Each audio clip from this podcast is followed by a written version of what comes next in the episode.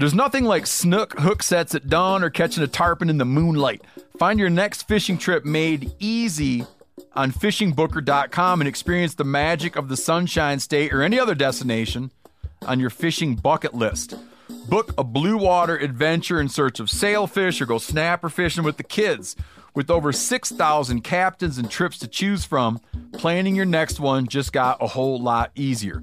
Download the Fishing Booker app on the Google Play or App Store, or visit them online at fishingbooker.com to book your trip today.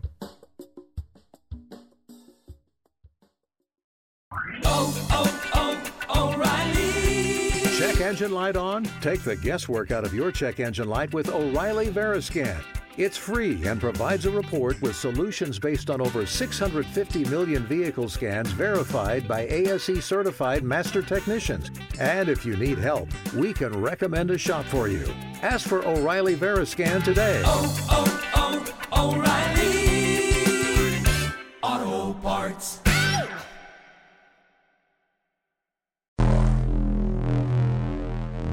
Welcome to the Wired to Hunt podcast, your home for deer hunting news, stories, and strategies. And now, your host, Mark Kenyon.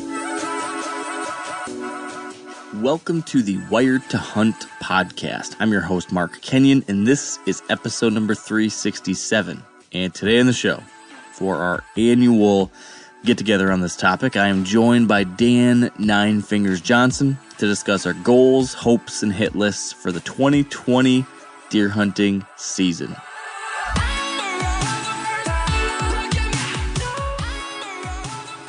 All right, welcome back to the Wired to Hunt podcast, brought to you by Onyx. Today we are taking a break from the, interview an expert, see what they think about stuff, to instead dive into what we think about stuff, that we being myself and my compadre, Mr. Daniel Johnson. Dan, glad you're here. I like how you said we're going to take a break from people who know what they're talking about. And instead today we're going to have Dan Johnson on the show. Dan Johnson and that other bozo. And we're going to run our mouths and see what happens. Right. I'm good, man. How about yourself? I'm good. I'm getting excited. It's that time of year, Mm-hmm. Speaking of it being that time of year, it's also that time of year that we do this episode that we're about to do every year. We've been, since I think 2014, we've done this goals, hopes, and hit lists conversation each year. And I like this because I need to go back and listen to those early ones. Can you imagine what we must have been talking about in 2014? When we discussed our goals, hopes, and hit lists, I would love to listen to the trajectory over the last 7 years. It'd be an interesting time capsule to go back and examine how far we've come. Hopefully, how far we've come. It would be funny if we could, over that period of time, listen to our voices mature, like going from teenage boys to men. Because I remember a couple times in some of the first episodes, your voice would crack once in a while. It would. Yeah, I was hitting puberty there around 27. Hey, it took you 27 years to grow or 20. How old are you now? 32. Okay, it took you 33. I'm 33. Shit. Okay. It took you damn near 30 years to get your goatee where it needed to be. I still don't even think it's quite there, man. Let's be honest about it. I'm just trying to prop you up, bud. I do appreciate that. I need that pat in the back every once in a while. So that's what I want to talk about. I want to catch up on any projects we've been doing here over the last month of the summer leading into the hunting season. And then go over, what our hopes are for this year, our finalized plans for this year, any specific bucks that the two of us have on our radar. I've got a lot of updates since we last talked. I'm sure you probably do too. So we got a lot to cover, got a lot to talk about. My first hunt's I leave in 10 days. And what's that for? The Idaho whitetail hunt. Man. Yeah. Are you ready for it? I think so, actually. I feel very ready, actually. My shooting's been really good. I'm feeling good about where I am from an archer perspective. I just got some new arrows, though. I decided to switch up the arrow thing, and I got those a little while ago, and they are, like, heat-seeking missiles. I went with a really small diameter and a heavier broadhead and insert on the front, so I've got a much higher FOC, so front of center. So I think it's like 19% front of center. And, man, these things are just sinking. It's pretty fun to see. So I'm happy with that. What's your total arrow weight? Honestly, I don't know that. Yeah, we don't really need to. Yeah, I'm not good enough with numbers and the little tiny details to figure all that stuff out myself. So I've got a guy that I trust who helps me make sure everything's right for my setup. And I lean on him for that. But what arrows did you get? I switched to Victory arrows. Okay. I got some Victory VAP Elites. Nice. So yeah, we'll see how that goes. But yeah, the bow's ready to rock and roll. I got my gear, all my other gear kind of finalized what I'm going to take out there for that trip. I'm just going to run the saddle and a new set of sticks, a different set of sticks than I've ever used. My platform, and I can tell you all about the scouting I did, but I scouted out some stuff out there. I feel good about Idaho now. Last time we talked, I was not feeling good. I'm feeling really good now. So yes, to answer your question, yes, I feel ready. Okay. Question. Is this whitetail hunt that you're going on in Idaho, in the elevation, actually, like in the foothills of the mountains, or is it your traditional out west, crop circles, river bottom type hunt? So it's a little both, actually. I've got three different spots I've zeroed in on, and two of them are river bottom stuff. And one of them is like in the foothills. So it's actually like in, you might have saw the pictures I posted of a mountain lion and a bear on trail camera by one of these spots. That's the one that's like in the mountain. So there's everything. There's wolves, bears, lions, the whole 9 yards cruising through that spot. And actually some pretty decent bucks. So that is one location. And then there's two locations in the river bottom, and I just have the trail camera pictures as far as intel for the mountain spot. The river bottom spot, I was able to glass some crop fields adjacent to the public one night and spotted several nice bucks. Probably a couple in like that 110s to 120s, and then one that was definitely in like the 130s, like a definitely mature buck. And then I moved to another location and glass from a longer distance, and couldn't see these deer as well, but could see like a huge frame deer. When I say huge, I mean like a definitely mature, 140 plus type buck. Oh, nice. And then several other more of those like 120, 130 type of caliber kind of thing. So long story short, anything like that would be awesome for a hunt along those lines, public land out there, first time. So I'm feeling good about that. Are the numbers good, similar to Montana? I feel like lower numbers than I've seen in those Montana spots. Definitely lower numbers, but decent for the river bottom stuff, at least. The river bottom area seems to be like a little bit higher numbers. The mountain whitetail stuff, I think it's lower numbers, and it's going to be much more difficult, I think, to pattern those deer because there's no crop fields. There's no, easy food source. It's like big timber.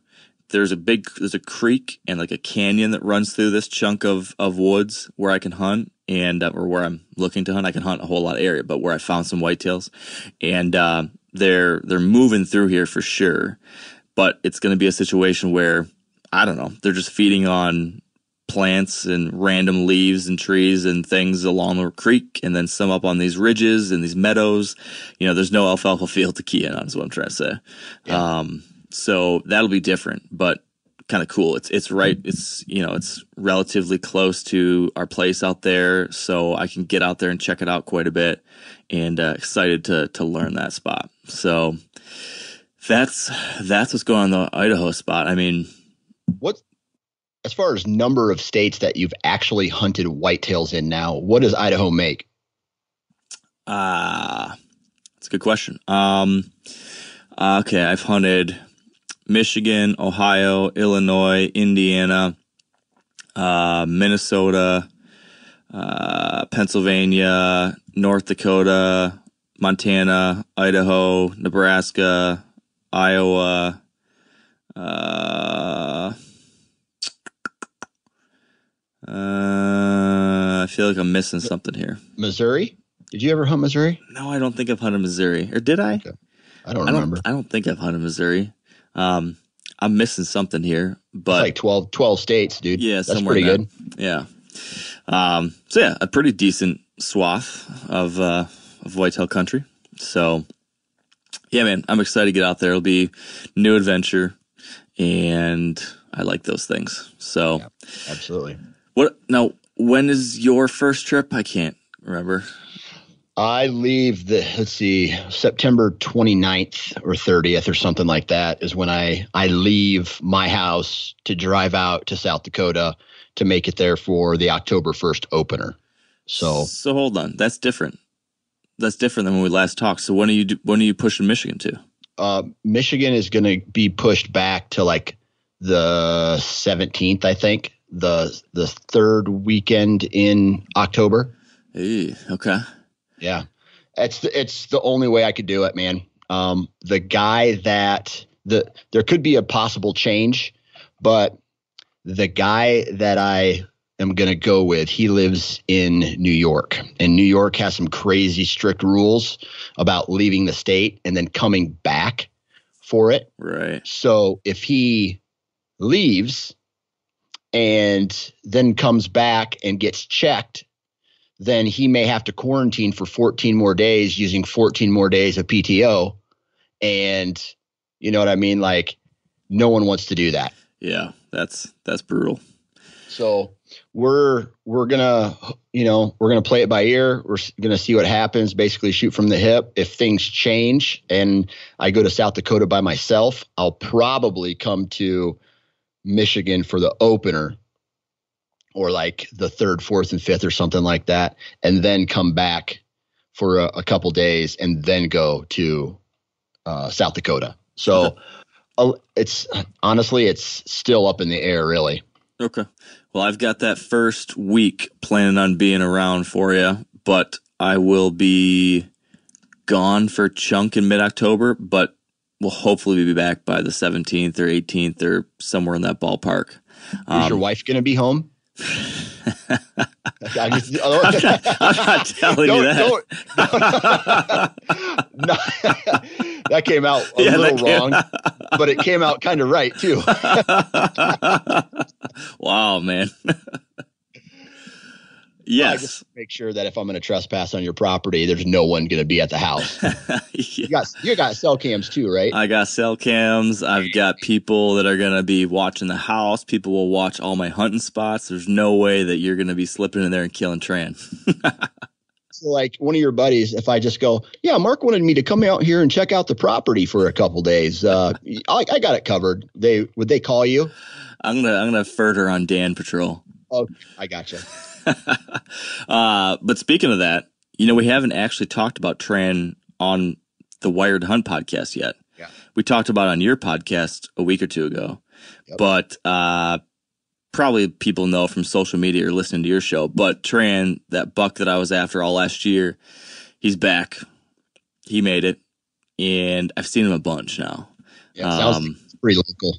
Yeah, the first week that I got back, first week of August that I got back from Idaho, I was able to get out in glass there a bunch, and he showed up like 4 times over like an 8-day period at night to feed.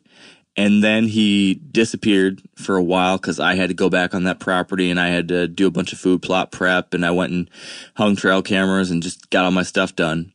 And then he disappeared for a while, but then he has showed up the last 2 nights back in daylight feeding out in this bean field. So he's not, when we did that prediction, we were trying to predict what he would look like. Yeah.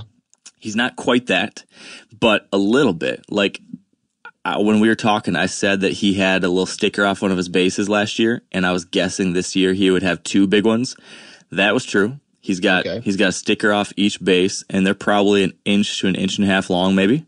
Those are pretty cool. And then otherwise, he's just like a big mainframe 8-pointer. Hard to tell exactly how long those tines are, but they're long. I mean, you saw the picture, just a big framed 8, and just a cool buck. So it's game on. Yeah, man. And he's you said mainframe 8? Yeah, 8, and then those sticker points in the base. Base, yeah. Yeah, he's a beautiful, absolutely beautiful buck, man. I like 8-pointers, so you should shoot him. I'm going to do my damnedest. Is he on your property every day? I mean, I don't know about that. But he's somewhere pretty close, at least. I mean, if I look historically, he was always frequent. He was frequenting it. I believe that he lives, if I had to guess, like based off of my scouting, based off of trail camera data, based on the last 2.5 years of observation, I think there are 2 to 3 potential zones that I feel pretty confident he's bedding in. And one of them is on a neighbor's property, and one of them is on the property I hunt. Yeah. And it's close to the edge, both of them. So I know where his home zone is for most of the time. I've got a lot of data to work off of as far as past year's history. And now it's just a matter of making it happen. I've made I've made some changes to the farm to specifically try to set myself up for a better chance to get a shot at him. Which, I mean, we can just get into it, I guess, since we're talking about it. Yeah, go for it. So this is that same property, where the Holyfield saga happened, where, I would see that deer all the time in some neighboring cover, but I couldn't hunt it. So I have just like a lot of edge and farmland, and then a couple little grassy areas that I've been able to convert to food plots. So in the past, one of the big changes on this property was when I converted this old grassy field into a food plot system. That was probably 7 years ago I did that, and that started getting some of these deer that hung out on the neighbors to come over to my side. And I started, I've killed a few bucks in this food plot system. That's where I killed Frank, that really big one a few years ago. I killed a buck on opening day out here. I've killed a lot of does. So it's become like a really good spot that in the past didn't do anything for me. But I have found that while I have had a few encounters, and usually like opening day or the first couple of days of the season, you'll get a big boy in there. The big ones, the mature bucks, more often than not, don't end up coming out there. Or if they do, it's quick or it's out of range. And I was just trying to sit and think, what can I do to just make this a little bit more enticing or a little bit better so that if a deer does come through here and I'm hunting it, I guarantee to get that shot. So I made 2 changes. Number one, this whole little system of food plots, it's only about a 2-acre area, so it's relatively small, but it's circled on one side by this food plot screen of sorghum and Egyptian wheat that I plant every year. So I've got that. But what I used to do was just kind of plant that whole area into food plots. And now each year since, I've started adding more and more cover on the inside to try to make it smaller openings so that deer will feel more comfortable coming out there in daylight. I don't want them to have to feel like they're going from this really great thick brushy cover into a wide open field and not feel comfortable doing that. So I've continued to let more and more cover grow back in this chunk and then create kind of narrower, strategically designed food plots. So I went from this food plot, I could sit in my tree stand and it would be 60 yards to the edge of it. And I would see lots of bucks that would walk that edge and they'd be out of range. I shifted the plot design this year to make sure the farthest range from me would be 40 yards away. So I moved that outside edge in closer. So if they come out into that area, they've got to be within range. I've added a couple of cover corridors. So basically I've broken up the food plot into almost a 4-leaf clover with big chunk of grass and brush that I've left in between each one of those leaves of the clover. So now instead of it seeming like a 2-acre field, it seems like 4, 1/4 to 1/3 acre little curvy winding openings. Okay.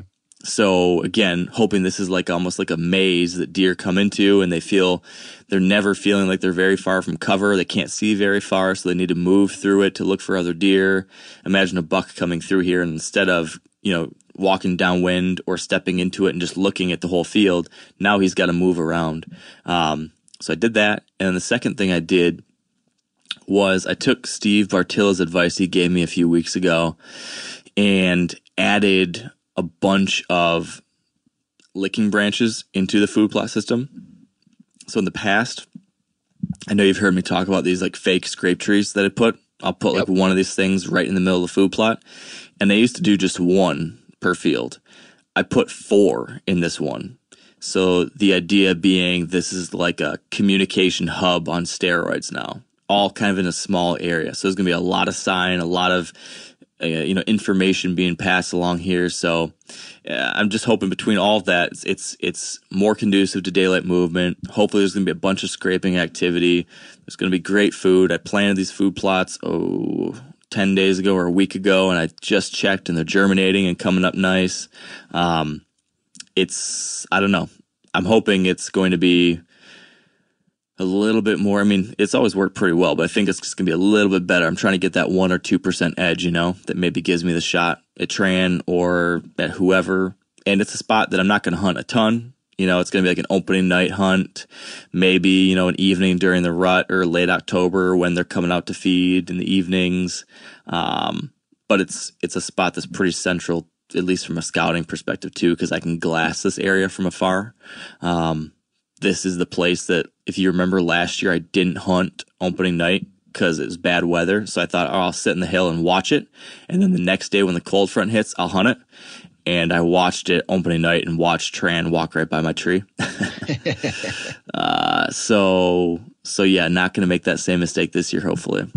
I got a question. Yeah. I know, was it this spring or early this summer, the power line company came through and was doing some work in the area. Did that affect you, or is that going to affect you at all? So I wasn't sure how it would affect me, but they finished up in June. So it kept me from like being able to do any maintenance work on the plots, because actually like they were doing work basically in my plot areas, because I can use that power line for food plot stuff. So I couldn't do any spring prep.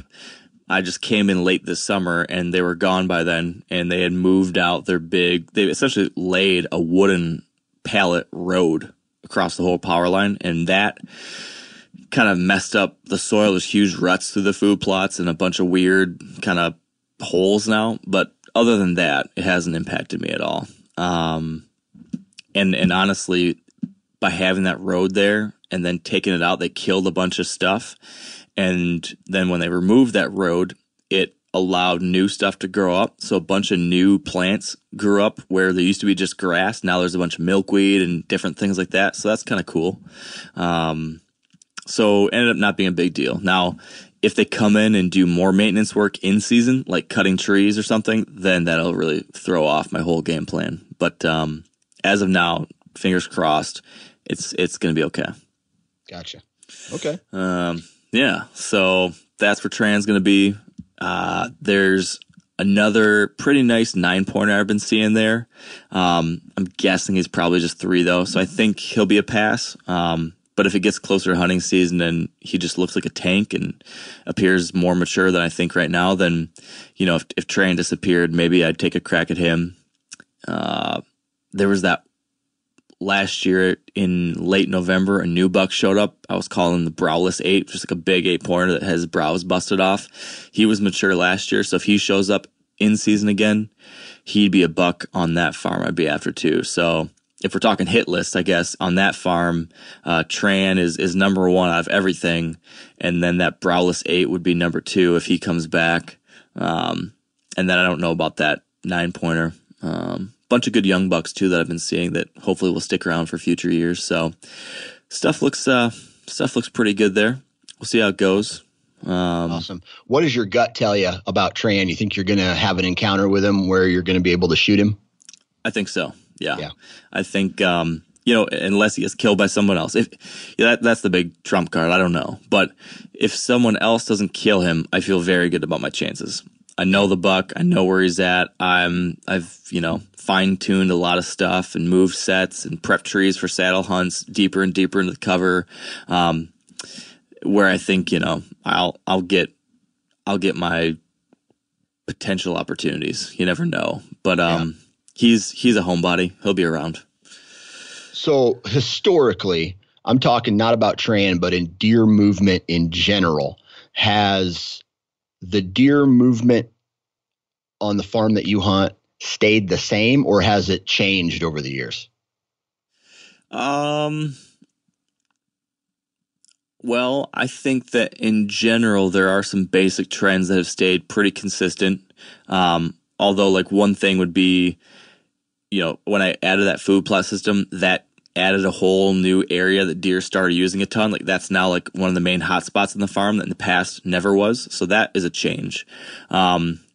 Otherwise it's a pretty simple, there's lots of good bedding on some neighboring properties, a little bit on mine, and then all the crop fields are kind of on mine. And so you've got deer moving off of the neighbor's bedding, coming out to these fields where I can hunt, and I can hunt around the edges. And that's always the same. I've just have changed how I hunt a lot. I used to hunt just the edges. Now I hunt some of the edges still on occasion, but every year I've kind of pushed further and further back. And I'm going to continue to do that, and I think be more aggressive this year than ever. So I see different movement because of that. As far as like deer activity, there's always like a lot of great activity early in the season. And then, you know, I hunt a few times early in the year. Usually mature buck sightings drop down again through mid-October, at least out in the spots that I can see easily. I'm sure they're doing stuff back on the cover. But then historically, right around that last week of October, it just seems like there's always a doe that comes in early or something gets them going. And it just seems like this farm is a little bit better earlier than other places. So I like to make sure I'm hunting there that last week of October, because that just seems to be when it gets exciting. So it goes through November, and then gun season hits and everything shuts down. And then usually late season picks up again once the pressure settles down a little bit. So that's the typical pattern I see. Pay attention here, because this is a hell of a good service. It's called the Wellness Company. Picture this, okay? You wake up, you got a scratchy throat, you're all congested, you got a runny nose, you got a cough, whatever. And you weigh your options, like you tough it out, get sick, take time off work, try to get a doctor's appointment sometime in the next few months, wait 2 hours at urgent care and sit in a room full of sick folks, or you open your medical emergency kit. You match your symptoms to the doctor-recommended prescription, and you start on the right meds right away. These medical emergency kits, not a first aid kit, all right? It comes with doctor-prescribed meds to treat over 39 medical issues. So, on hand, strong antibiotics for infections of all types. Plus, a doctor's easy guide so you know exactly what to take and when. No waiting to see the doctor, no waiting at the pharmacy. It's all in there. Every home should have at least one medical emergency kit. Order yours online in minutes. Your kit will be rushed to your door. Get 15% off at urgentcarekit.com/meateater. And use promo code MeatEater. That's promo code MeatEater at urgentcarekit.com/MeatEater. We've all seen plenty of gadgets and fads come and go, but here's one product that stood the test of time: Seafoam Motor Treatment. Lots of hunters and anglers know that Seafoam helps engines run better and last longer. And it's really simple. When you pour it into your gas tank, Seafoam cleans harmful fuel deposits that cause engine problems. I'm talking common stuff like hard starts, rough engine performance, or lost fuel economy. Seafoam is an easy way to prevent or overcome these problems. Just pour a can in your gas tank and let it do its job. Now, you probably know someone who's used a can of Seafoam to get their truck or boat going again, because people everywhere rely on it to keep their trucks, boats, and small engines running the way they should the entire season. So help your engine run better and last longer. Pick up a can of Seafoam today at your local auto parts store or visit SeafoamWorks.com to learn more. You know, sometimes your gut can tell you a lot, man. And I think you've been hunting this farm for how many years now? This might be my 10th year, 9 years, 10 years, something like that. So you got it. I mean, for the most part, I would say you got it figured out. I know the basics at least. Now it's just like trying to figure out what each individual buck does, but I definitely know the basics. But it's I like to bounce around a lot of different states. I like that new adventure, but for some reason, this place continues to be a fun challenge because I'm still finding ways to tweak, or I'm still doing different things, or I'm still trying new things. It's remained interesting for me, which has been cool. And I think a big part of that has been I've been lucky to have bucks make it year after year, so I get to learn a specific buck, and that just, as you know, gets me excited. Yeah, and let's see. I'm thinking about the main farm that I hunt. This will be the 13th season I've hunted it. Wow. And I've gotten somewhat of it figured out, but it just becomes just like any farm, really. You can have it figured out, but it's a matter of that deer has to walk by your stand while you're in it all at one time. Yeah, always easier said than done, right? Yep, absolutely. So let's talk about that farm then a little bit. What's anything new that you've scouted out there, figured out, or basically going in with your mobile hunting strategy as usual and just going to pick it up once the season starts? Yeah, I mean, that's typically what I do anyway. Man, as far as prepping for the season, I just feel I'm way behind. I've only checked trail cameras one time this entire summer so far. I'm going to try to sneak out today and maybe take my boy with me and go do it. I got a wedding down there anyway, so I'm going to try to, I don't know, try to get out and maybe at least check them. But the shift, the trail camera shift that we always talk about, I don't think I'm going to be able to get to it until closer to October now, just because of the schedule.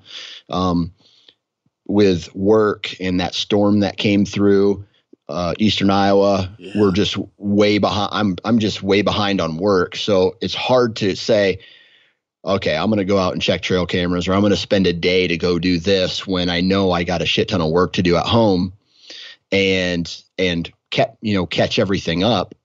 But other than that, man, it's just, I'm behind shooting my bow. I'm behind with work. I'm behind, I'm just, I don't know. Those are all excuses, by the way, which nobody wants to hear excuses, but that's a fact. I'm a little behind, but as far as that farm is concerned, I'm going to try to get some trail cameras out in some places to start catching. But the good thing is I know where the good funnels are. I know where the pinch points are. I know where the deer movement is for the most part. And knowing that allows me to be unprepared from what I'm normally doing, because the way I hunt, I can just get caught up real quick, right? Throw some trail cameras out, hunt a couple days, go check those trail cameras come late October, early November, when I make the decision to start hunting, and then just start that rotation, right? Find the deer on trail camera, move in. Yeah. And make those minor adjustments until you connect with one. Did you get to listen to that whole conversation I had with Andre the other day? Yeah, I did. Not the whole. I don't know if I listened to the last 15 minutes of it, but I tried. So I'm curious, based off of the stuff he was talking about, do you see any of his? He's got kind of a similar approach to you, except for instead of trail cameras, he's using just sign he sees in the ground and moving based off that. Do you foresee adjusting anything based on some of the things he was saying? Is that anything that might influence what you do there?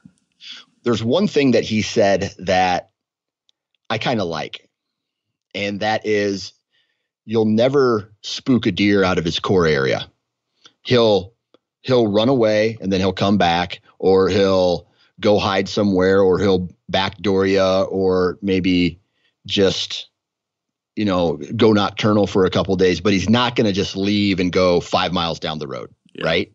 So that is something that I've always kind of thought anyway, but I think it's hard to be more aggressive than what I already am, other than with time of year, right? I mean, go into the bedding area October 10th or something like that, right? Which I won't be just because of time constraints. But if I could, maybe I just start hunting and making those more aggressive moves earlier in the season to try to find where they're at. And for me, it's hard because in certain states, and this is, I hope I don't come off arrogant when I say this, but when you have 5 deer that are 4 or older on your property, you don't know which one of those deer is making that sign, right? You can try to, you can guess or whatever, but the only real way is with trail cameras and with like in-person encounters. Right. So yeah, it's, and what I found is, I guess you want to say is my bread and butter is to go in and just start the rotation, just get in the timber, go to those historically good places first, and then start crossing parts off the farm. Now, here's what I will tell you. If Gnarly Charlie shows up, I get to cut off half the farm because historically he doesn't go through. He went through the main pinch point one time last year, and that was it.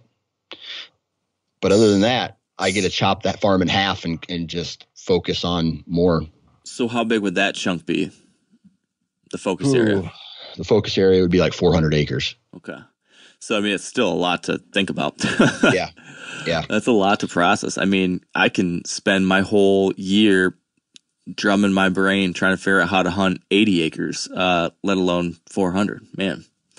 But you have to remember, not every acre in that 400 acres is really good for tree stands. I mean, some of it's wide open timber. Some of it is like the bottoms, you know, the creek bottom. Some of it is wide open ag field. So you take your knowledge of the past years, and mine's being 13 years, and you're able to see where the deer are moving, what ridges they prefer, and you just use that information to put yourself in the best possible position. Yeah. So Gnarly Charlie's your number one buck for sure, right? If he's there. Hopefully this weekend I get to come out and check some more trail cameras and confirm it. But yeah, I mean, if he's back, he's number one. But there's also a mammoth 8-pointer out there who – now, I think I told you this in a previous episode that the first card pull I have, other than like this 160 class 10, which is an absolutely great deer, and if he come by, I'd probably shoot him. But there are 3 other deer that made them so a total of 5 deer, I would say, that have made themselves known last year. And if last year is the same as this year and all these deer show back up, it could be a really good year as far as putting the pieces of the puzzle together using the data that I collected last year. So, let's just assume they made it. Yeah. What would be the other deer that you'd be looking at? So if Gnarly Charlie's back, he's number one. What would be the next buck you'd be the most excited about? Yeah, so there's this 10-pointer, and he's a Larry Zach drawing of a 10-pointer. Ooh, and yeah. I don't mean like he's not a 200-inch 10-pointer, but he is that 170-inch typical 10, beautiful Iowa whitetail, and he'll probably be a 5-year-old this year. And he was 170-ish last year. He was probably about 162 or 3 or low 160s as a 10 this year. You know, just if he does make it. Another one is an absolutely giant 8-pointer, well past his years. He's just this cage, another perfect frame with a split G2 on one side. He's one of them that was running around last year. And then what was the other one? Probably another 160 class 9-pointer that had a big, so he's 10 total points, but he was the mainframe 9 with a split G2 on the 4 point side. So he's running around. And then there was another, so that's 4. And then there was another 10 pointer, really tight, probably just out to his ears, but really tall. And he was a 3-year-old last year at a probably a 150 class, 155 maybe. But, you know, at another year, he'll be a 4-year-old this year. If he makes it, then that would be awesome. And then you have your other deer that are mature, but not necessarily a, you know, anything to brag about in the antler category. Yeah, man. Well, you've got some options, hopefully. Yeah. And, you know, I hope that doesn't come off arrogant. It's just, I live where I live. Yeah. Hey, you can't falter for that. Yeah. Now here's a question. And I know we've talked about this in the past a little bit, but I'm just curious to see where it stands right now. Let's say Gnarly shows up on camera this summer, but you get out there and start hunting. He's, you know, showing up on camera here and there, but one of these other bucks show in shooting range. Is this the year that you're going to pass on some of these shooters because you really want to get Gnarly, or what? Yeah, I'll tell you right now, I'm not going to pass on a 170 class 10-pointer for Gnarly Charlie. I'm not going to do it. If any one of those hit list deer show up, I'm going to go after. I'm going to attempt the shot, right? But one thing I won't do is if Gnarly Charlie is active on the farm for some reason, I will be putting myself into position to hunt him, not these other deer. So my decision making is going to be for him, not anything else. The good part about this area is that these 5 deer from last year all run the same circuit, right? I don't think they all live in the same core area, but I think their core area overlap on that farm.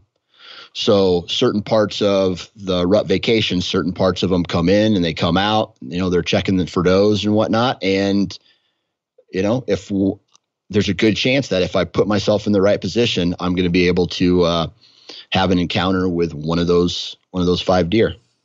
Man, that's or any bonus bucks that come through. So. Yeah, which you never know around there. Yep, the buck I shot last year was a bonus buck. Yeah. So, yeah, that's exciting. And the hunting season, so you'll be gone early season, you'll be gone mid-season. So when are you going to start hunting the main Iowa farm then? Yeah, probably not.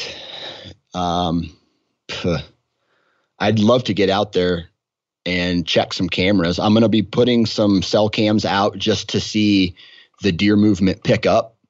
But other than that, I doubt I'm able to hunt that farm until after November 3rd or something like that. So I'm going to vote on November 3rd, I think it is. And then I'm heading down to the farm. There you go. Man, you know what? I remember back in the day, there had been some other year where you said you weren't going to be able to hunt in October at all. You weren't going to be able to hunt until November, and I was pissed at you.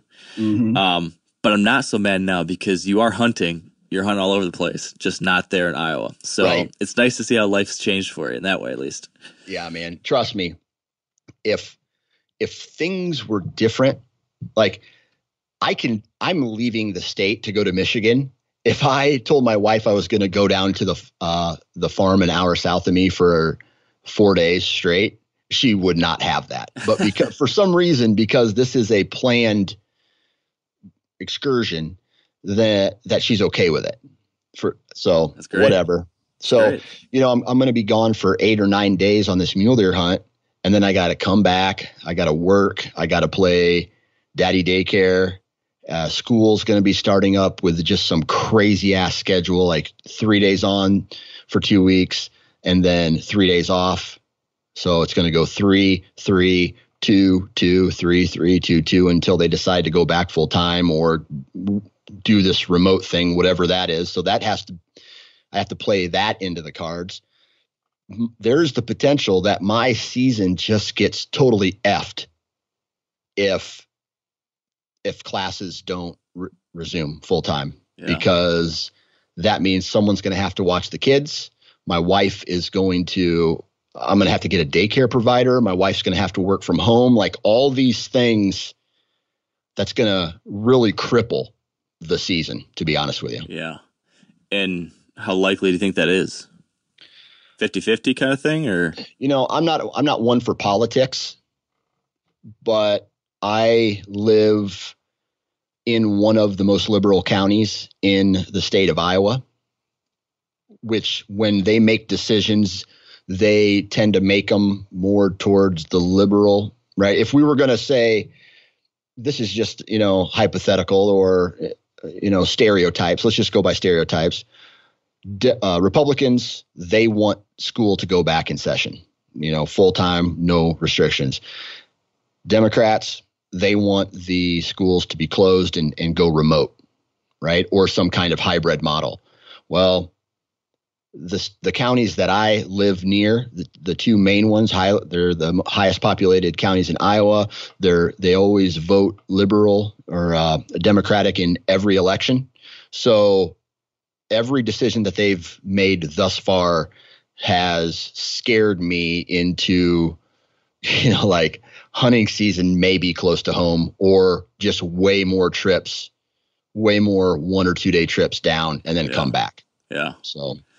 Yeah, we'll see. Yeah. Hopefully it works out okay for you. Man, I hope so too. But either way, I'm equally as excited for the upcoming season. You know, I think we talked about it like 4 years ago, they did all that logging on the property. Yeah. And it is beautiful now in there. I mean, it is thick. It is nasty. It is what you want for deer cover on your farm. Yeah. I remember how stressed you were when it was happening. And I was like, man, just wait, wait. I'm glad. Yep. I'm glad. I got to see a picture of that. I'd like to see what it looks like. Yeah. Well, just stand in front of a bush and take a picture. I mean, I'm not joking. There, like, it is 6 foot high, just straight wall of patches where they took wherever they took one of these big mature trees down, that area where its canopy was is a wall of smaller trees, bushes, you know, woody browsed, and it literally holds deer, and it's awesome. Pay attention here, because this is a hell of a good service. It's called the Wellness Company. Picture this, okay? You wake up, you got a scratchy throat, you're all congested, you got a runny nose, you got a cough, whatever, and you weigh your options, like you tough it out, get sick, take time off work, try to get a doctor's appointment sometime in the next few months, wait 2 hours at urgent care and sit in a room full of sick folks, or you open your medical emergency kit. You match your symptoms to the doctor-recommended prescription, and you start on the right meds right away. These medical emergency kits, not a first aid kit, all right? It comes with doctor-prescribed meds to treat over 39 medical issues. So, on hand, strong antibiotics for infections of all types. Plus, a doctor's easy guide so you know exactly what to take and when. No waiting to see the doctor, no waiting at the pharmacy. It's all in there. Every home should have at least one medical emergency kit. Order yours online in minutes. Your kit will be rushed to your door. Get 15% off at urgentcarekit.com/meateater. And use promo code MeatEater. That's promo code MeatEater at urgentcarekit.com/MeatEater. We've all seen plenty of gadgets and fads come and go, but here's one product that stood the test of time: Seafoam motor treatment. Lots of hunters and anglers know that Seafoam helps engines run better and last longer. And it's really simple. When you pour it into your gas tank, Seafoam cleans harmful fuel deposits that cause engine problems. I'm talking common stuff like hard starts, rough engine performance, or lost fuel economy. Seafoam is an easy way to prevent or overcome these problems. Just pour a can in your gas tank and let it do its job. Now, you probably know someone who's used a can of Seafoam to get their truck or boat going again, because people everywhere rely on it to keep their trucks, boats, and small engines running the way they should the entire season. So, help your engine run better and last longer. Pick up a can of Seafoam today at your local auto parts store or visit seafoamworks.com to learn more. Now, speaking of what you were just saying a second ago, the Michigan trip, your travels, let's circle back on that a little bit. We talked this spring about your game plan. Has anything changed in your mind? Have you done any more e-scouting or anything like that since we talked last time about it? Where's your head at on all that? Yeah, man. Along with the e-scouting, you know, some people giving me tips on where I should hunt, you know, some near you, some about 45 minutes north of you. I even had one guy come up and he's like, dude, you need to come to northern Michigan in one of these antler restriction counties. I'm telling you, it would be worth your trip up there. So I've gotten a lot of advice from people, everything from you're wasting your time, you'll never see a deer to, you know, to don't sleep on Michigan. If you do everything right, you'll get a crack at it, like a 128 pointer or something like that. So, you know, I'm just excited to do, I was talking to my buddy, Bob Polanic, and I was like, I'm just excited to do something different. This will be the first ever trip that, well, other than the combination mule deer, whitetail hunt I did in Nebraska, this will be the first whitetail focused trip I've ever taken out of state. Yeah, I know. So I'm just excited to do something different, excited to see new terrain, excited to, I don't know, just excited for everything. And as far as what I'm looking for in a buck, he, you know, used to give me shit for that comment. You know, if it makes me go, yep, I'm going to shoot it. Well, this is going to be probably, you know, I'm going to say it's going to be a 100% mood focused decision. Yeah. Like, what's my mood that day? Does that, oh, well, here's a fork horn. I'm going to be able to take meat home. Why not? You know what I mean? That's, it's a Michigan 22 pointer right there. Go for it, man. Yeah, you know, like you're saying, and I know we talked about this before, but you definitely could get into them and you could see some nice bucks, you know? I wouldn't be shocked if you could shoot a 125-inch buck. At the same time, I wouldn't be shocked if you just saw year-and-a-half-olds and does and not a single good buck. You know, it could be. And there are big bucks too. I mean, you certainly are. So you never know. You could shoot a slammer. But it'll be interesting to see, you know, like Bob and I, we go from Michigan and hunt Iowa. You're going to go from Iowa and hunt Michigan. I don't know a single person who's ever gone the reverse order. You're the first person I know who lives in Iowa that travels out of state to hunt Michigan. And I'm glad I can take a little credit for that. For peer pressure. I'll tell you this, as just a fan of bow hunting in general, right? That time of year, let's just say I strike out on that first trip, first 3-day hunt. And for some reason I'm lucky and I tag out early in Iowa. There's nothing stopping me from getting back in my truck and going back to Michigan and potentially hunting some of the rut up there. Yeah, do it. I mean, so. I'll tell you what, whatever size buck you kill, if you kill a buck here in Michigan, that one's going to be pretty sweet. You're going to feel really good about it. I can tell you that. I don't care what I shoot. You know, if I shoot a buck in Michigan, I'm going to get it Euro mounted and I'm going to put it, I don't care what size it is. I'm going to get it Euro mounted and I'm going to put it in my office. I like it. I like it. I'm excited. I'm excited for that one. So no specific goal except for you want to fill a tag of, you know, something. Sounds like. It's new experience. And if I can leave with a full cooler, man, that's a win, if you ask me. Yeah, I'd have to agree. Well, good. I'm looking forward to that one. No restrictions as of right now, right? Yeah, no restrictions. Over-the-counter tag, I can just show up and buy. Yep. Buy my buy your tag when you get here. Gas stations, grocery stores, all that stuff. Yep. There's pretty much most. Not all grocery stores, but your Walmarts, certain gas stations, we'll get you figured out there. The only thing that you have to be aware of, and we'll cover it once you get here, would just be the CWD restrictions, like what you can transport across county lines. You know, if you want to bring it home, you'd have to have the skull completely skinned and cleaned out. You could bring like the antlers and skull plate back and boned out meat, but you're not supposed to take that stuff across county lines throughout the state. Well, maybe I'll just find a taxidermist there to do my, if I shoot a buck, hey, just do it there. And then, you know, give me another excuse to come up to Michigan. Mm-hmm. Yep. I gotcha. I got good recommendations for all that stuff. So perfect. Love it. We should talk a little bit about the back 40. Yeah. Let's talk about the back 40 a little bit. I got a question about the back 40. Yeah. So you guys have done all this really high you've really focused on the habitat there over this last year. Has it since, because I think the last time that we talked, you mentioned that it really hasn't brought more deer into the farm quite yet. But now that we've had a growing season under our belt, I'm just curious if it's holding more deer as of right now.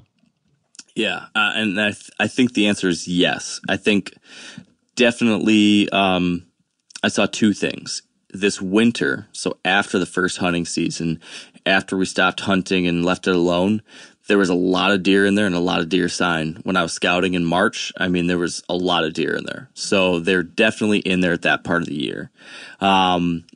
Since I've been back in the summer, there seems to be a decent number of deer. I'm getting deer on trail camera. I bumped a pretty decent buck the other day when I went in there to do some work, like a nice 5-point side on his right side and like a weird funky fork dagger thing on his left. So right now, we haven't been able to make all the changes I wanted to because the whole COVID thing this spring completely shut down our spring plans. Like just changed a lot of the stuff we wanted to do. So I got a little bit done this spring, and then we're going to try to do more over the next like 10 days. We're doing some more stuff, but it's definitely not the ideal. I still think though there's going to be some noticeable progress because of three big things. This spring, I wanted to address these old fields. So, as you know, a lot of the property, just like old farm field that was growing up just from whatever was out there. And it had been mostly almost all this weed called mare's tail. And it's this invasive weed that has no food value to deer, has very little cover. The leaves drop early, then you're just left with kind of like bean stalks. So like once the leaves came down in October, it was basically like a bean field, with no beans. And a lot of deer didn't want to travel across that. Deer weren't bedding in that. Deer weren't feeding in that. I wanted to try to change that. So this spring, my plan was to plant switchgrass across a lot of these areas. So I frost seeded switchgrass, which basically means I broadcast switchgrass seed over the ground early in the spring when it was still freezing and thawing, and then it just takes in the seed. And then I sprayed this pre-emergent herbicide that would kill the mare's tail and that stuff and, reduce the competition for the switchgrass to come back in. So I did that, and then I also planted a variety of little lines and coves and visual barriers of that switchgrass sorghum stuff that I talked about earlier. I did that across different places across the farm to create just more structure out there in these fields.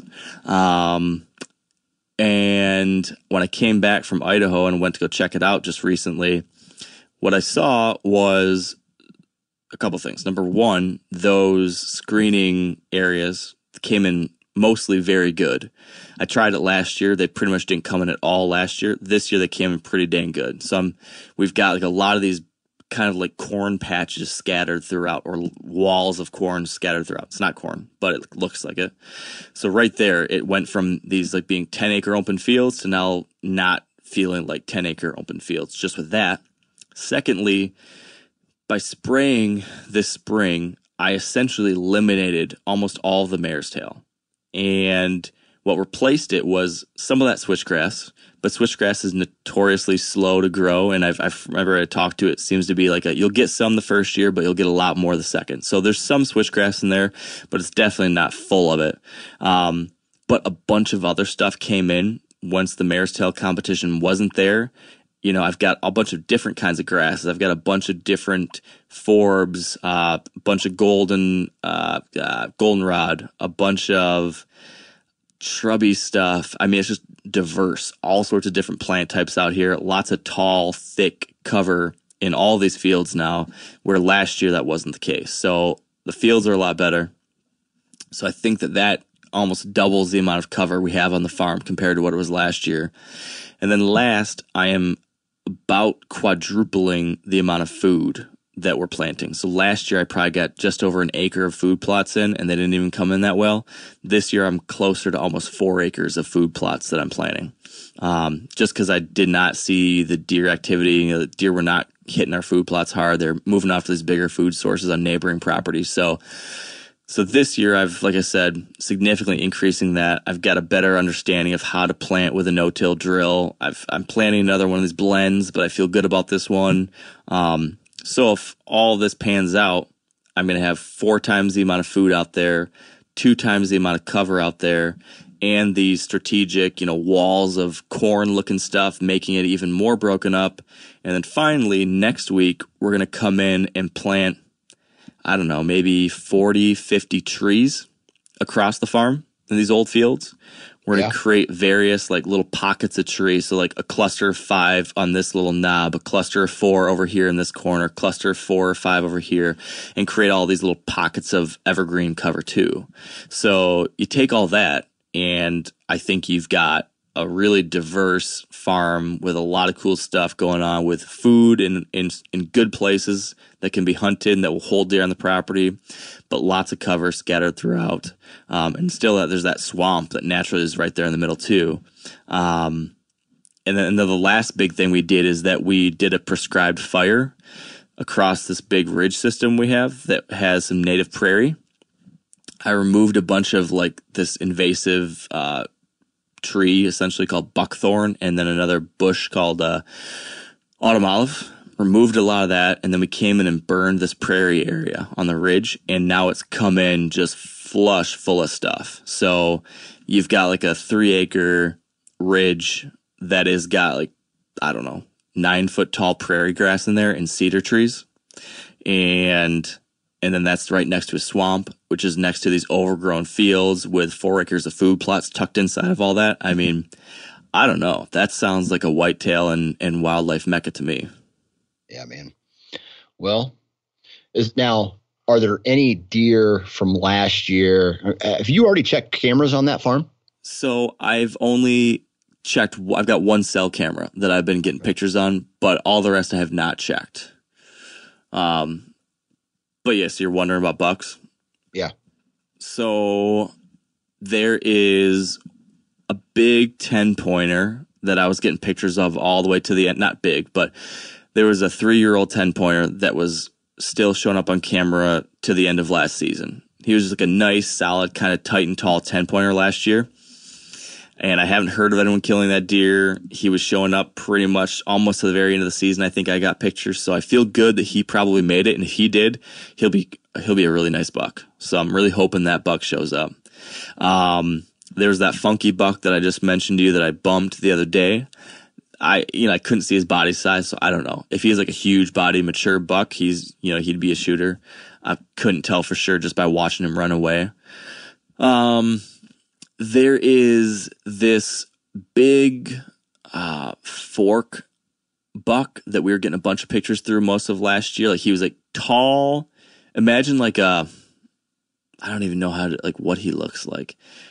Almost like a mule deer with a forked antler mule deer, a 4-point, what they would call a 2-point mule deer almost, except for the forks were farther out on the beams, not super deep on the beams, just a big 4-pointer last year. If he is back this year, he would be a really cool deer, and I think he might be.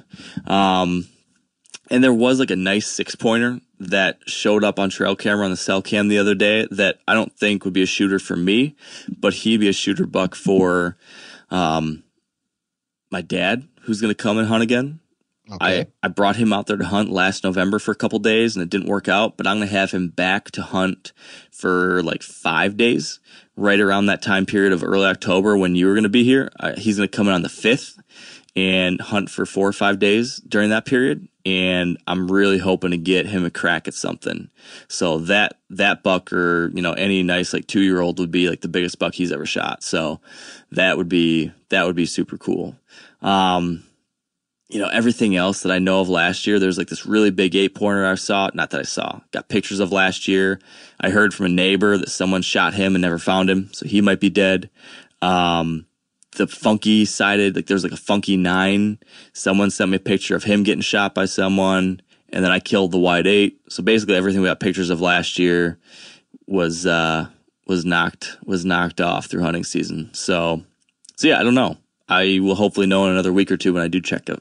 But I'm much more hopeful this year. I really think if we get rain and the food plot's coming okay, I think we've got some cool stuff in there that should make it promising. So it's another one of the situations like it was last year a little bit where it's not just me hunting it. So I'm not going to be hunting it quite the way I would normally do it. You know, that first time we go in there, it'll be mostly just trying to get my dad a buck for that first hunt. And then I don't think I'll be going back to hunt it again until we start filming in the second week of November. And at that point, a couple other people are going to be joining me out there and be trying to get them a deer. So, you know, it's a little bit less about me killing a deer out there and more about sharing it with other people and learning some stuff and seeing how the property grows and changes. And so I think my goals out there for the back 40 would just be for it to be a much better experience for people. Last year when we went out there and hunted, it was a lot of slow hunts. You know, we killed one guest hunter, killed a doe, and I did kill a buck, but it was like, that was like the one flash of greatness that one day. I would love it if this is a place where, like, if you go out there, you better have your seatbelt on because it's going to be an exciting hunt. I'm hoping that'd be nice, man. That's my goal for the back 40 this year is, like, give me an exciting, fun place for people to hunt. And shoot, if there's a nice mature buck out there, that's a bonus. Yeah. Yeah, man. That's awesome. One thing I thought of real quick that has me even more excited about the farm that I hunt is crop rotation year. The farmer doesn't take the corn out of this 40-acre field until mid-November. And it's awesome because it creates this wall between a road and the timber that is just this travel corridor that I've kind of figured out. They come up a ridge, they cut this ridge. It's where I shot my buck in 2018, that big 9. Yep.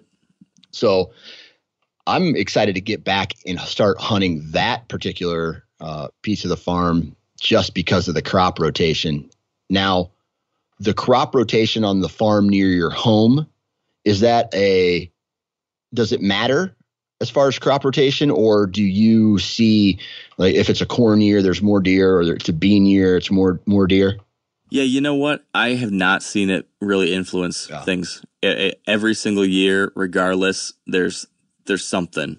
What is nice, though, is that I like it when whatever's on that farm is different than the neighboring farm, and that's what we have this year. So I've got a neighbor with standing corn, but on our farm, it's just beans. So at least there's a little bit of both right there. And it is kind of nice, like in that front section where that front food plot system is, what you have is basically my 2-acre, like there's a finger of timber that comes out, and then there's this food plot system tucked into the inside corner of that finger of timber. And so I've got this 2 acres of food mixed with cover and brush and all this stuff, my 4-leaf clover food plot system. And then right across the creek from that is a sliver of beans, but it really is only like, 100 yards wide, and then it hits a standing cornfield on the neighbors. So there's a bunch of stuff in small proportions all stacked in this little corner, and that's right next to this primo bedding area. So these deer are coming in and out, and they can feed in the open bean field, but it still feels pretty secluded because that standing corn's right next to it. And then my wall of sorghum and Egyptian wheat is just on the other side. And then this thick brush on the bedding area is right next to that. So there's been like a ton of activity in there this summer that I think is because things just worked out nicely to have standing corn next to this and my standing stuff on one side. It feels it's not as wide open as it is some years, which I think is going to be a good thing. Yeah. So we shall see. We shall see. Yep. So, you know, I think I mentioned that earlier. You know, I typically have a ton of mature deer on the farm this time of year, or whenever I check my trail cameras by now, and I haven't checked them since for early July. And I was a little disappointed. I had the one good deer that was on camera. That was it. But this is one of those years where I call it a bean year on the farm.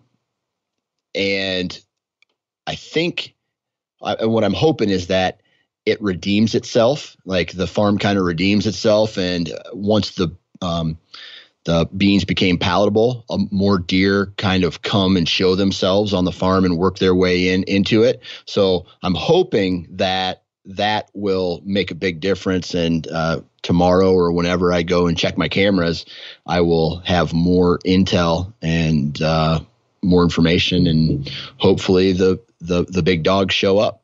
Man, if the big dog shows up, I might need to get you back on the horn and talk to you for 5 minutes to hear about it. Right. I know. I'm excited to see.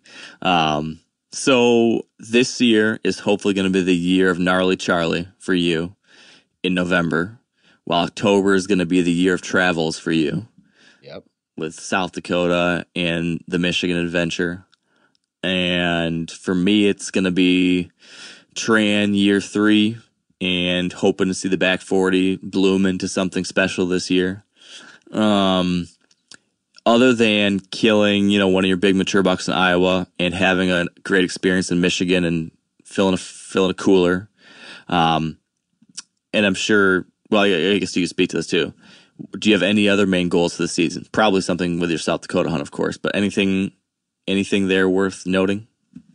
I'm just excited, man. The older I get a different vibe off bow hunting, and it's more of this weird connection than it is to let's go slay some giants. You know, like the old Dan Johnson and this, like I'm going to turn 40 in November. So I'm really just going, yeah, right. Really just going to enjoy myself, man. This hunt that I do in South Dakota is awesome. I mean, it is one of those hunts where you backpack in, you're doing the whole backcountry thing. You get up on a knob, you glass, and there's no human structures. Like, you don't see farms, you don't see antennas. You got to look real hard for them, but it's just, you're in the middle of nowhere. And there's something about that. I made a Facebook or an Instagram post the other day where I don't know what I like more, the actual hunt of the hunting season or the fact of this isolation, being able to isolate yourself and just be alone in nature. And I don't know, man, I'm starting to love that equally to the chess game with some of these animals. So it's just, I just look forward to this stuff every single year, and the passion really hasn't died down. It's just changed. Yeah. And man, I'm just so geeked for, you know, that drive, that anticipation. I mean, yesterday I cleaned my water bladders out. I got my, I got my food organized. I got my backpacks organized, some of my gear organized for the mule deer trip. You know, I put a new sight on my bow. I got confirmation that my new arrows are coming in. So as much as I feel like I'm behind and say I'm behind, you know, it's just a matter of, you know, checking the boxes and putting the pieces of the puzzle together so that the 2 days before I leave for South Dakota, I know that, hey, my mobile setup is ready for Michigan. My trail cameras are out in Iowa, and I have all the gear I need for South Dakota. I am just at that point on autopilot, and I just go where the wind takes me. So tell me this. Yeah. What is one area of improvement that you are hoping to focus on in some way this year? Is there anything that you've thought about leading into this year that you want to try to do a little differently, or that you want to learn from last year or something like that? You know, I think it's hard because you don't know what to improve on until you make those mistakes, right? So you fail and then you learn from that failure and you make better decisions the next time you set foot in the timber or a field, so to speak. I don't know that I've necessarily improved or gotten better at anything. One thing that I'm going to do is to just slow down and absorb, absorb that, not necessarily sit in front of a phone all day, looking at weather, looking at maps, just deciphering all that, talking about that equation that if the wind's doing this and the terrain is this, then I need to do this and all that stuff. Just like go and make my decision with every step, if that makes sense. I think so. Okay. I think not react, or I want to react, not plan, if that makes sense. I think I follow you. That's kind of in line with one of my areas of improvement is I want to take my kind of like the stuff I talked about with Andre and some other guys earlier, take my scouting to the next level, like not be so dependent just on trail cameras and what I see, and try to get my ground game up a little bit. And so I'm really trying to focus more on paying attention to tracks, trying to pay attention to what's the sign telling you, and being willing to push in and lose. This goes back to something from last week, lose the fear of failure. A lot of my hunting, especially early on, and every year I've gotten better as I've gotten more experienced, but there was always this fear of failure. It was like you hear all these people and you read all these magazines that preach, don't spook a mature buck. Don't let those bucks know you're there. You got to make sure that, they have no idea, because if they catch you once, you're done. So much of my hunting revolved around, keeping pressure as low as possible, never letting a deer know I was there, and stressing out all the time about that. Not that that's not important. I think it's still very important, but I'm also learning that you can get away with things if it's done the smart way, and because you got to take stabs to get the kill. You got to get aggressive sometimes to make it happen. So I want to this year lose a little bit of that fear of failure, because sometimes you do have to swing for the fences to hit a home run. You can't always just sit on the sideline. So I think I've been taking steps there each of the past few years, and I'm wanting to take another step this year in that kind of way. So I'm going to be a little bit more aggressive. I'm going to get deeper into things than I have in the past. I'm going to explore just a little bit more.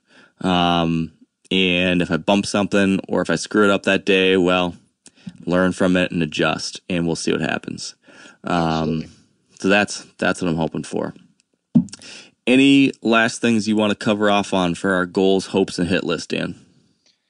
I have one more small goal, and that is to get my son and daughter out for a field edge hunt where I'm not expecting to shoot anything per se, but I want to get them out and get them in a tree stand for an hour or so, and let them see, hopefully the goal is to let them see deer in their natural environment, and say, oh, look, hey, there's a deer right there. Watch him. Let's just watch. Even if he's 100 yards away, let him put up the binoculars, let him do all that stuff. So a little bit of the father teaching their kids how to hunt stuff, while the weather's good, and get some of that going too. Yeah, that's awesome. I was thinking about trying to get Everett out for a little sit at this sometime this fall too.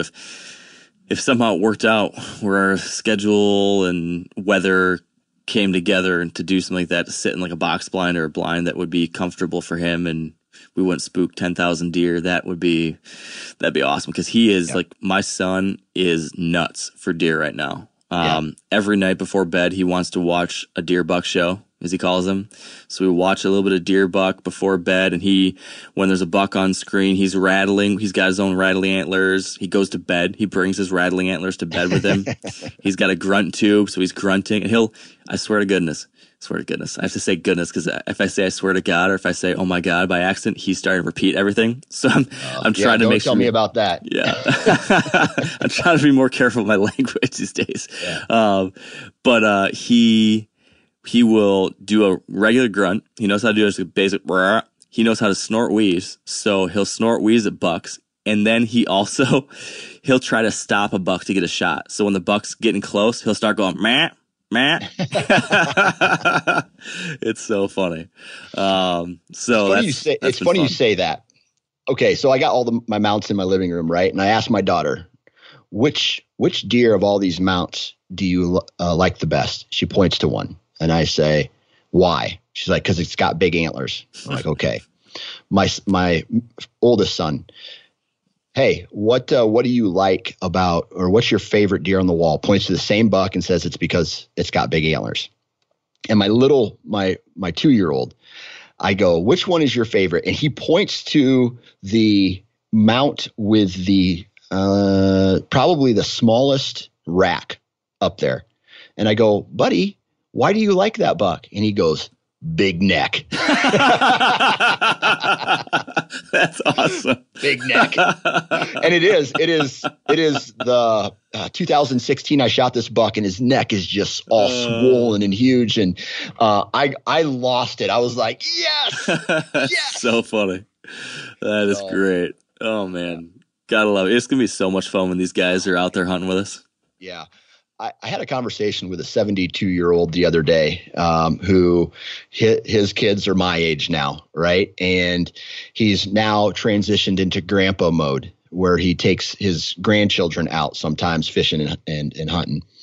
And he's telling me his favorite, the thing he remembers the most is when they start to get into their teenage years and they still really like the outdoors and they really haven't, they've made a decision that they want to be an outdoorsman.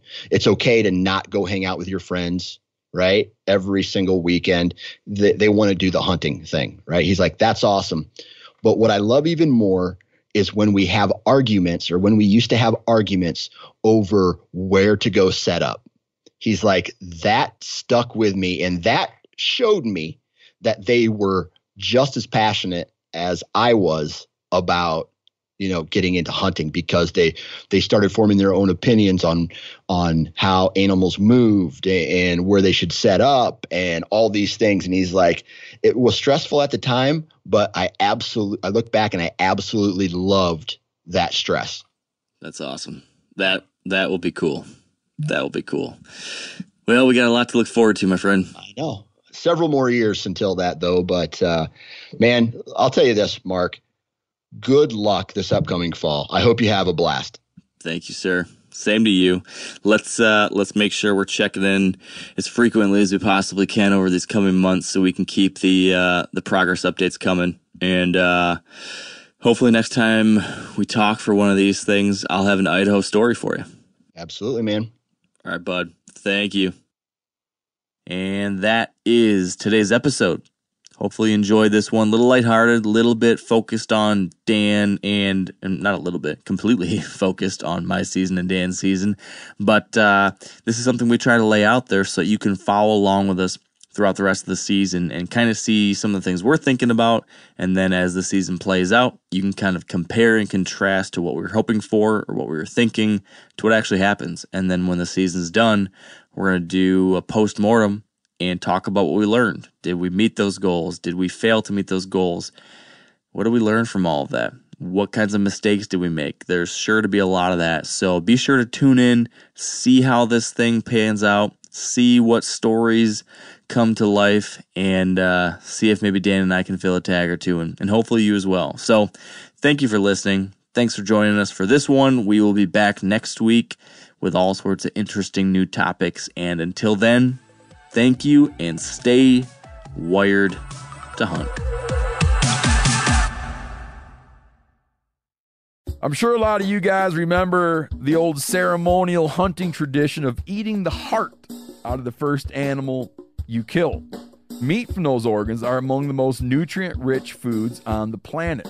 You can get those same benefits your ancestors craved via convenient daily capsules from Heart and Soil. Find out more at heartandsoil.co. And remember, use code MeatEater for 10% off your purchase. Outdoor adventure won't wait for engine problems. Things like hard starts, rough performance, and lost fuel economy are often caused by fuel gum and varnish buildup. Seafoam can help your engine run better and last longer. You simply pour a can into your gas tank. Hunters and anglers rely on Seafoam to keep their engines running the way it should the entire season. So pick up a can of Seafoam today at your local auto parts store or visit seafoamworks.com to learn more.